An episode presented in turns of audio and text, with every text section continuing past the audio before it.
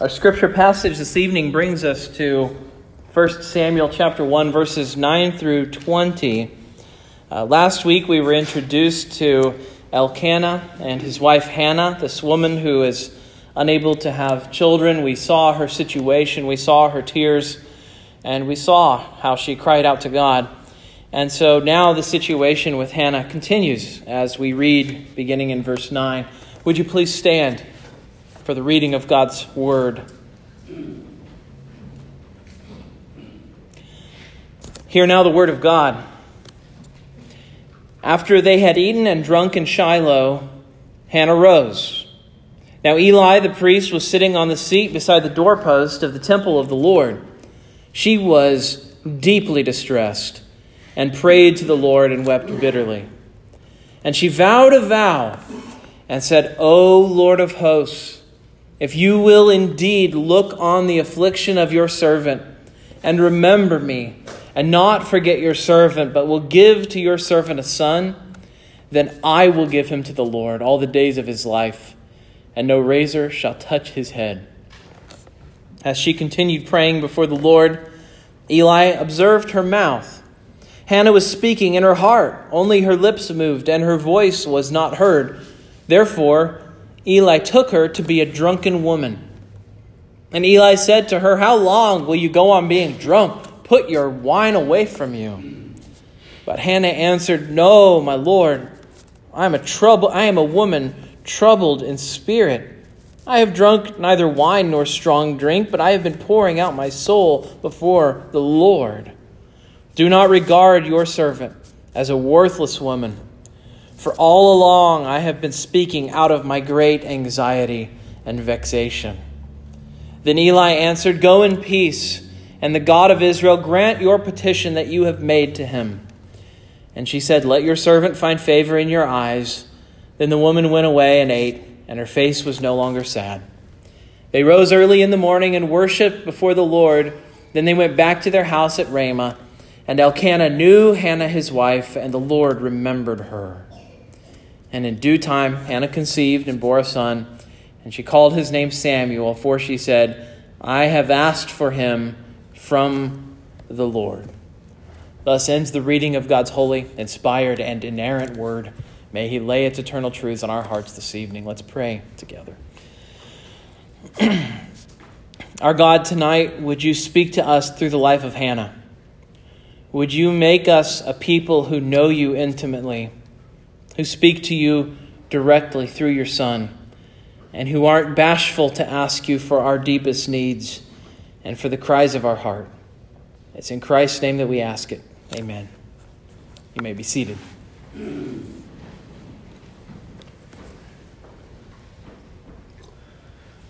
I remember once as a kid, I woke up pretty early, and I used to have a contest with myself I, I, my bedroom was in the basement, and so my goal was can I make it to the top of the stairs without making any noise? So we had this old creaky house. It was like 100 years old.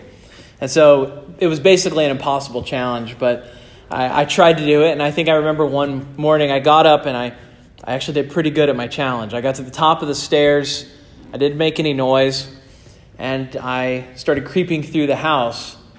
And as I was creeping through the house, I actually could hear someone talking in the living room. And it was my father, and he was, he was speaking animatedly. He was walking back and forth in the living room, and, uh, and he was talking about my mom. He was talking about, about me. He was talking about my brother and my sisters. And it didn't take me very long to, to realize I was walking in on my father as he was praying. And, uh, you know, my father wasn't in the regular stature of praying. He was in the walking around the living room praying kind of a stature. And I just remember it being the sort of prayer that came from a place of deep need. I think he was unconcerned with how things looked, he was unconcerned with appearances. He, he almost, in a sense, didn't care what anybody saw when they came upstairs. And so I, I, saw him for a little bit, and I, I really honestly don't think I was intended to hear what he was saying. But I wonder have you ever heard somebody praying? Have you ever overheard somebody praying? And you realize you weren't supposed to hear it, that this was a prayer that wasn't really meant for you. Well, tonight's passage is that sort of intimate prayer. It's that sort of intimate passage. It's It's a sort of passage that, if you really think about what's happening here, you feel a bit like a spy. You feel a bit like a, a voyeur, someone who is looking in on something they shouldn't be seeing. Uh, you know, there are just some sort of uh, sacred things that belong between a person and the Lord. Um, this is a passage that gives us an intimate glimpse into one woman's relationship with her God. Uh, the way she talks to him, the way she begs him for help, the way she so unburdens herself before him that she that she's willing to risk embarrassing herself even in front of Eli the priest while he's watching her. She just has hit the point where she just doesn't care. And so, in that sense, this is a very special passage. And it's a sweet passage. It really is, even from beginning to end. It's, it begins with a prayerful vow. And this is our outline, by the way. It begins with a prayerful vow. It leads to an honest confession. And then it concludes with a remembered woman. And so, from, from top to bottom, tonight's passage is a very sweet reminder to us that our God is so good, He is so kind, and He loves to pour out blessings on His people, but He does it in His own time. And He does it for His own reasons. And so, if you're anything like me, you need that reminder tonight. You need that reminder of the sweetness, the goodness, and the kindness of our God. And so, let's look together. First, we see the prayerful vow in verse 11. uh, because in verse 11, Hannah has come to the house of the Lord to, pl- to pray. Uh, by this point in Israel's history, the Ark of the Covenant is being kept in Shiloh, uh, in the tabernacle. And so she comes to the tabernacle, she comes to this tent where the Ark of the Covenant is, and she comes here specifically to pray. And I want to remind you what we saw last week. Hannah is a woman in serious need. She's a woman in deep need. She is deeply helpless. She is deeply desperate. And more than anything else, you probably remember that what she wants is she wants a baby. She has, has lived in torment. She's lived in embarrassment. She's lived in sorrow. She, she weeps. She skips meals. She, she prays and fasts. She lives every minute in serious need and absolute helplessness, and she knows it. And the first thing I want you to see about Hannah's prayer is that helplessness. It is that neediness. Just listen to the sense of need of this woman. She says, O Lord of hosts, if you will indeed look on the affliction of your servant and remember me and not forget your servant, but will give to your servant a son, then I will give him to the Lord all the days of his life, and no razor shall touch his head. Is a prayer that comes out of sorrow, right? Charles Spurgeon was very fond of saying, There is no book in a person's library that is more valuable than the book of suffering uh, that God opens in each of our lives. And our world is necessarily a theological place because it is God's place, but suffering especially makes theologians of all of us one way or another. And Hannah's pain has had that impact on her life because as she's talking to him, the very first way she addresses him is with this term. She calls him Lord of Hosts. And the Hebrew name for Lord of Hosts here is Yahweh Sabaoth. Yahweh Sabaoth. And if you remember, if you've sung A Mighty Fortress is Our God enough times, which we certainly have, we're a Reformed church. We sing it uh, at least every few months. It has to be sung. And if you're really Reformed, you have it memorized and you don't need to hold the hymnal when you sing it. But you remember that line perhaps towards the end where it says, Lord Sabaoth his name, from age to age the same, and he must win the battle. And you know, Lord Sabaoth is the part that we stumble on. We're like, how do we say that every time? It's Hebrew. Well, when you call him Yahweh Sabaoth, when you call him Yahweh of hosts, it's like you're calling him Yahweh commander of the heavenly armies. It's like you're, it's like you're saying, He is the one who controls all things. He is all powerful. It's like you're remembering, and in essence, you're praying to God, remembering that He has the ability to keep His promises and he has the ability to do what you're praying for. And so she does that. She calls him Yahweh of hosts, Lord of hosts. By the way, this is a name that she gives God that we don't find anywhere in Scripture chronologically prior to this. So, in other words, this is the first time in Scripture that we know of someone calling him Yahweh Sabaoth, Lord of hosts.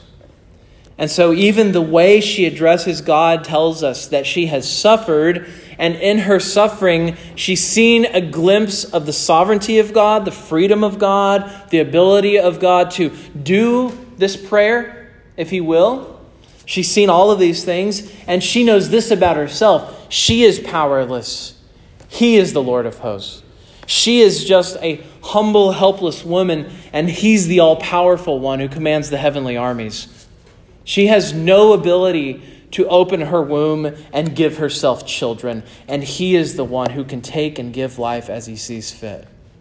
She's learned this in the midst of her suffering. So, what does she do? She prays, and as she prays, she gives up her right to this child. If this was ever about her, if this was ever about her ego and her abilities as a woman and, and what she wants, well, we know that that's not what's happening here. That's not what drives her with this prayer. This is not about her anymore. This is not about what she wants. She says, I will give him to the Lord all the days of his life, and no razor shall touch his head. And so, in essence, she, she, she prays this prayer and she says, God, if you will do this, he won't be my son, he'll be your son. And she vows a Nazarite vow for him from an early age. So, so her plan is I will give God's gift right back to him, and he will belong to God, not to me. He won't be my boy. So notice this. This isn't about bargaining with God. It isn't about manipulating God so she can get what she wants because she doesn't get what she wants. She doesn't get to keep him. When Hannah vows to give Samuel to the Lord, what she's doing is she's not only giving the gift back, she's protecting herself from an idol.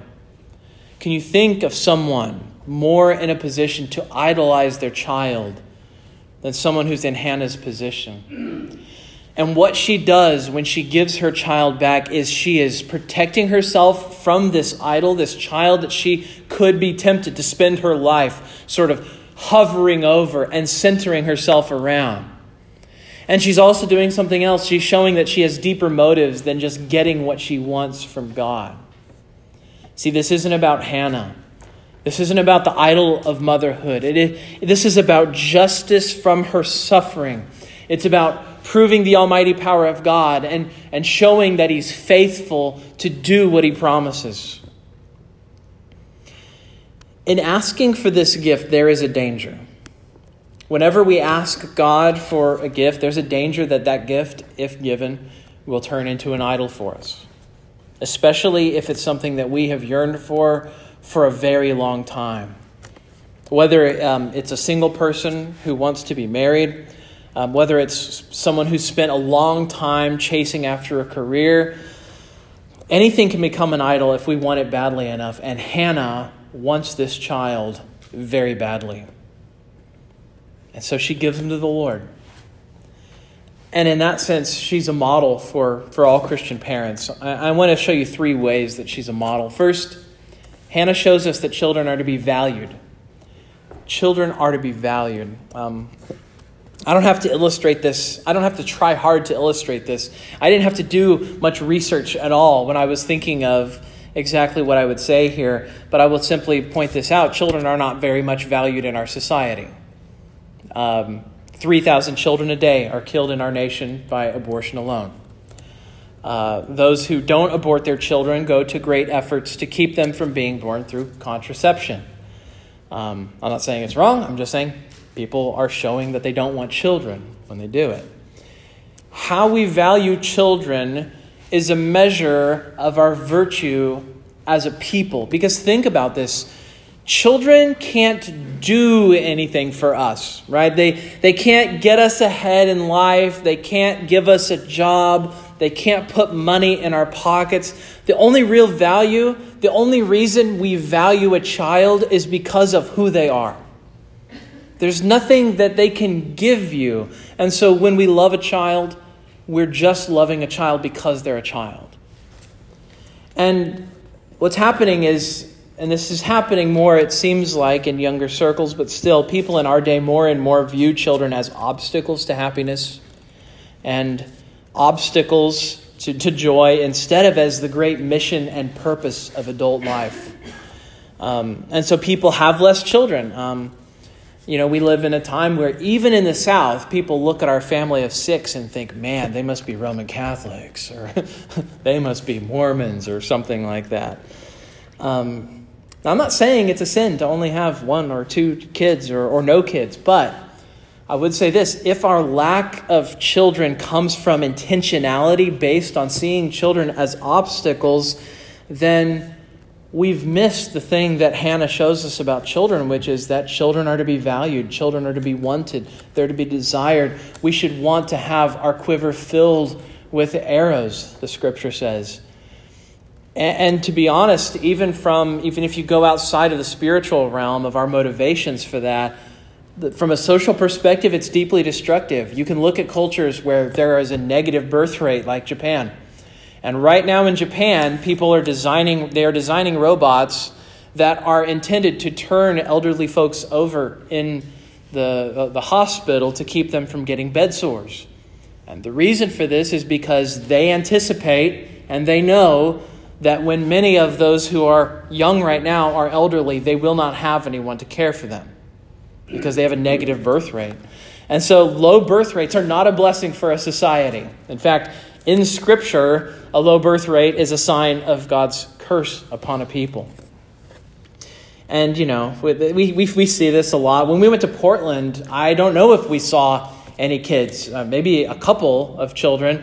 Um, we saw grown children on the subways uh, talking about playing video games together and things like that, but I'm not sure if I saw any small children, uh, maybe a couple. Um, but more and more, our culture values children less and less. And, and that's ironic because we also live in a culture that worships youth. Isn't that interesting? It's like we want youth on the other hand and we don't want it on the other on one hand. But Hannah, she shows us that children are valuable and that we need them. So that they're our future. They are our future in the culture, they are fu- our future especially in the church. Second, Hannah shows us that children are to be discipled. Um, what does Hannah do? She dedicates her son to the Lord. She determines before she is even born, this child will serve God all his life. And she says he will keep a Nazarite vow and he's never going to know a day. This is her plan. He will never know a day when he did not walk with the Lord. In other words, her plan is this is a covenant child. Parents, if if all you want for your children is for them to be financially successful and independent and to have a good career or a job that they love, you aren't aiming high enough. You aren't aiming high enough. If we if we want our children to have all of those things, but we don't care if they know God, if they gain the whole world but they forfeit their soul, then, then we haven't heard the message of Hannah. Because Hannah is setting her son on course for a life of poverty. She's setting her son on course for a life of temple service. She would rather have that for her son. It would be better for our children to live in poverty, but constant rest and always knowing God, than for them to live in an expensive home in the nicest city and yet live with God at arm's length like Eli and his sons do. What are your hopes for your children? What's your desire for your children? Are you training them up in the way that they should go? Are you reading scripture with them? Are you teaching them?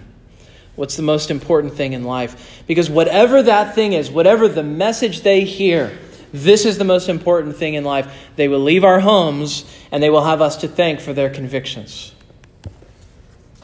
And this message goes doubly for us our, as, a, as a church. We must value our children. We must protect our children. We must disciple the children of our church. If we do not make them a high priority, then we fail to follow the example of Hannah.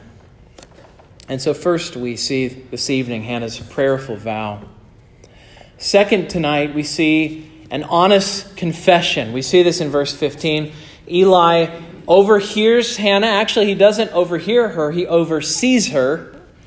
And he's almost seems confused by what he's seeing. This is a woman who's pouring her, her heart out before God, but his response is to blame this on strong drink. She gives an impassioned response to him when he says as much because he's accusing her of public drunkenness. Listen to what she says. She says, No, Lord, I am a woman troubled in spirit. I have drunk neither wine nor strong drink, but I have drink, but I have been pouring out my soul before the Lord. Do not regard your servant as a worthless woman, for all along I have been speaking out of my great anxiety and vexation. So Hannah makes this honest confession. She speaks her heart. She is so broken down by the events in her life that she doesn't even care about keeping up appearances even before this priest. Um, being a preacher is kind of funny because if you're ever sitting next to someone on the airplane and they find out you're a preacher, they definitely treat you different. Um, you know, they'll be friendly to you, and, um, and, and folks in church tend to kind of be this way as well. They want you around, um, but there are folks who do live their life one way and, and they want you as the preacher to see them living their life that way. And then they, they sort of have this other part of their life that they sort of keep to themselves and they don't want you to see. Um, and there's almost this fear, you know, if I'm real before this person, then something bad is going to happen to me. Um, and I wouldn't be surprised at all if it was like that in Israel, especially when it comes to the priests. Uh, I wonder if the people of Israel behave themselves more around Eli and around the priests and when they're near the tabernacle than they do in the other parts of their life. But, but Hannah is so broken down that she doesn't even care. You know, she's like the, the woman who comes to the preacher and says, My life is a mess. It's never been worse. I don't really care what you think of me, and I don't really care what anyone else thinks of me either. Now, I'm a northerner. Those are the kind of people I like. I like just honesty, even if it hurts your feelings. I, I kind of enjoy that, you know. Um, but, but in this woman's brokenness and sorrow, she is closer to God than the put together, well behaved Eli will ever be. Because she's willing to admit the mess that is her life. And then Eli, he's, he's over here, and, and we see Eli, and he seems to be so distant from God. Think about this. In the passage, Hannah calls God Yahweh seven times, and you can tell that he calls, she calls him Yahweh every time you see Lord in all capital letters. So you see Hannah calling him Lord, Lord, Lord over and over again. Yahweh is God's special name. It is His name. It is His covenant name. It's the name He told Israel to call Him specifically. Now, the Canaanites didn't call God or any of their gods Yahweh. Yahweh is like His, it's like His, His name. It's like His proper name. There's no other nation in all the earth that was told to call God Yahweh. It is Israel alone. It is his special name, it's his covenant name, name. And so to use that name was as if to say, You are my God. And so this is a woman who, when she thinks of God, she thinks of him by his name. She calls him by his name. But notice this about Eli Eli speaks a lot in our passage, and he uses a different name for God.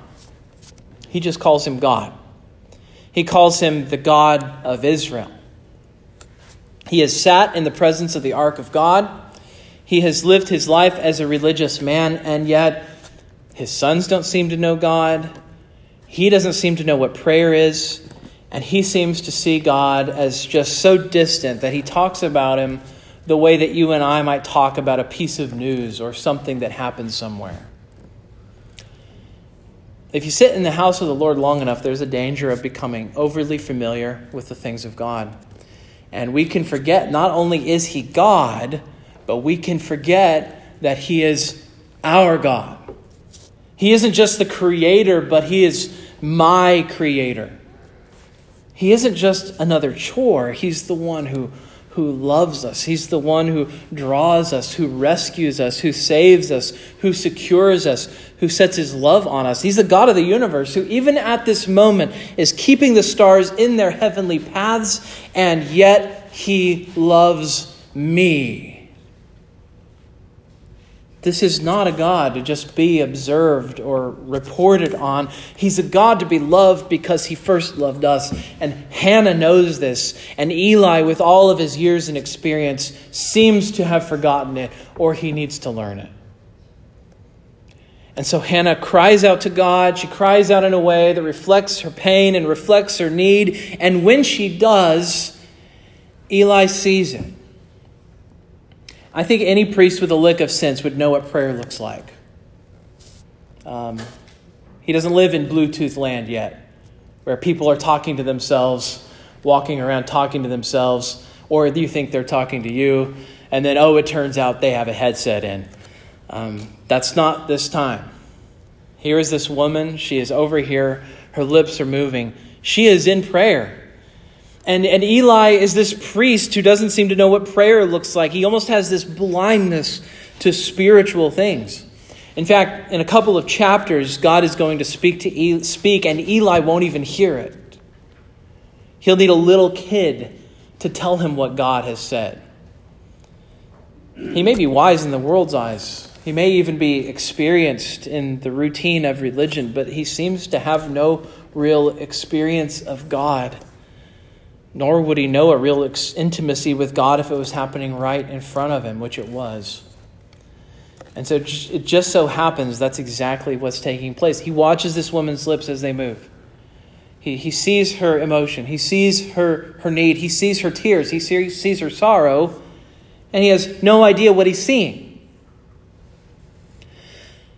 One of the things that comes through here, and sometimes people make the mistake of thinking the Bible is a sexist book that just takes all of the men and makes heroes out of them and takes the women and makes villains out of all of them. And yet we see that completely playing against the, the stereotype here. Because the, it turns out the Bible doesn't just portray men as spiritual heroes and women as temptresses or foolish people. Um, that's a character the world makes of the Bible. But look at what, what God does here in 1 Samuel. He gives us Hannah and he gives us Eli. He gives us these two people who are so different. You, have got Hannah on the one hand who knows her God. She has a vibrant spiritual life. She has lived every moment by God's grace. She cries out to him in her need. She cries out for help. And then you have Eli on the other, uh, on the other hand, a man who just doesn't. This is an obvious application, but being a man doesn't mean being more spiritual. Being a man does not make us closer to God. Being a man doesn't make us more valuable to God. And we see that here tonight, don't we? Hannah knows God and Eli doesn't. And even if I, am picking too much on Eli, maybe I need to give Eli the benefit of the doubt. The text tells us later that his sons certainly don't. So even if Eli is a fine fellow, his sons certainly aren't, even though they're men. Eli is a spiritual leader who can't tell the difference between a heartfelt prayer and drunken rambling. No wonder Israel was in a spiritual crisis.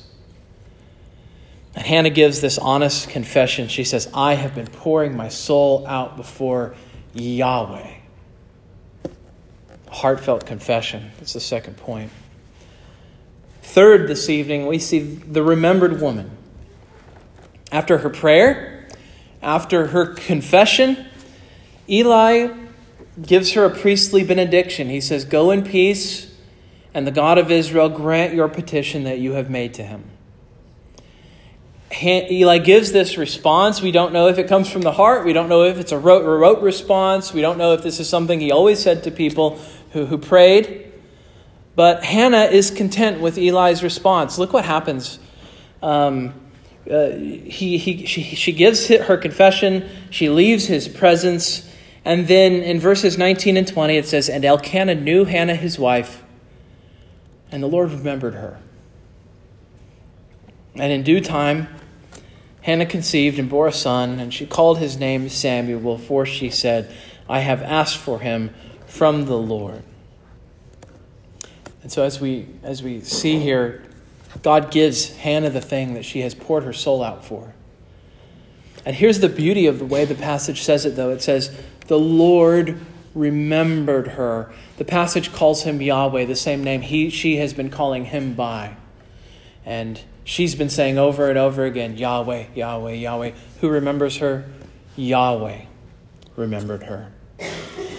Now, it doesn't mean that he had forgotten her. It doesn't mean that every moment before he answered her prayer, he didn't remember her.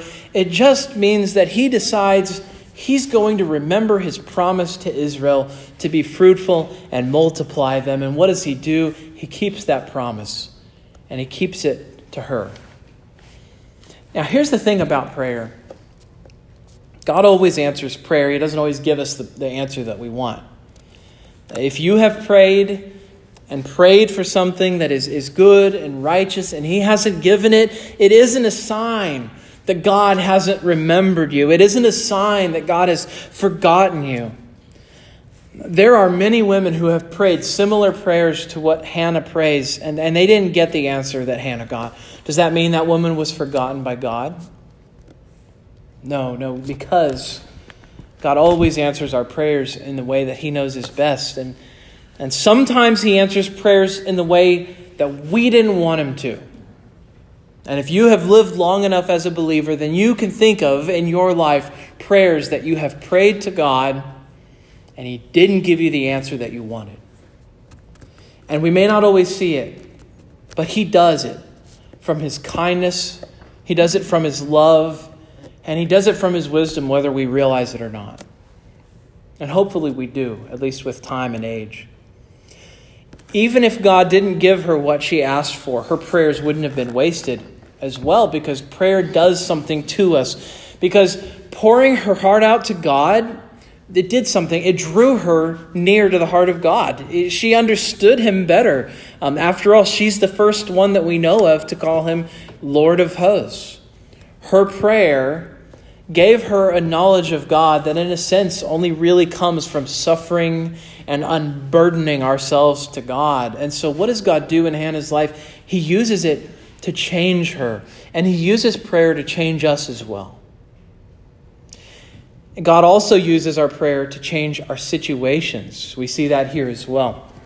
See, in this, in this case, he remembers her prayer and he answers her prayer, and he does it with a resounding yes and she sleeps with her husband and she becomes pregnant. Now, on the one hand, things in this life only happen the way that God decides they will happen. On the other hand, God uses means to accomplish the thing that He's going to do. And so, what we see here is that God uses our prayers to do this. Now, here's, here's what I want to get at, and I want to be specific with this situation. God decreed before the foundation of the world that he was going to answer Hannah's prayer, but he had always decreed that she would first pray before he would answer. And what this means is quite straightforward. There may be things that you need that God will not give you if you don't pray. You ever wonder what sort of prayers God would answer in your life if you would just ask Him. James reminds us, he says, You do not have because you do not ask. He's talking about praying to our God. You do not have because you do not ask. Hannah received, and part of the reason she received was because she asked. What are the things that you should ask God for, but you don't? Either you don't have the faith to ask it, you don't have the gumption to ask it, um, or it just never occurred to you that you could ask Him for it. And our prayers don't have to be complex, they don't have to be fancy. Our, our, our, prayers don't have to be full of theological acrobatics and amazing shows of knowledge and piety. We don't have to have half the Bible memorized to pray this kind of prayer before God. What we do need to do is put ourselves before the face of God, or we'll never find the peace that we need. Notice this about Hannah as well, especially as we close. Her heart is cheered by prayer, and it's cheered by the blessing of God. And notice this she is cheered before her prayer is answered. See, she becomes pregnant in verse 19, but look at verse 18 before she becomes pregnant. Then the woman went her way and ate, and her face was no longer sad. So think about this. For her, There's no need to wait for the circumstances to change before she's uplifted by God. She entrusts herself to God, and her face is no longer sad before her prayer is answered. And what this means is that in prayer to God, she finds peace and she finds joy, not in having her prayer answered. Prayer is not complicated. The, the reality is, all we have to do is speak to God, remember who He is, and remember what it is that we really need. And when we do that, we'll find the same God who remembered Hannah will remember us as well. And when we do that, when we open our hearts before God, when we pray to Him, when we unburden ourselves, when we tell Him what it is that we really need from the heart, we will be able to conclude this, just like the psalmist does I love the Lord because He has heard my voice and my pleas for mercy. Let's pray. Our God, we often forget that you are a God who hears us when we pray. You hear our pleas for mercy. You, you love us. You remember us. You answer our prayers in kindness and goodness and wisdom. And sometimes in your wisdom, your answer to our prayer is a no. And we ask that you would give us hearts that love you and trust you enough to receive your answers to prayer, even when it isn't the answer we wanted. We ask you to change us through prayer. Like Hannah, God, give us a familiarity with you in our prayers such that we can say truly that we know you, love you, and trust you, even with our deepest hurts. It's in Christ's name that we pray.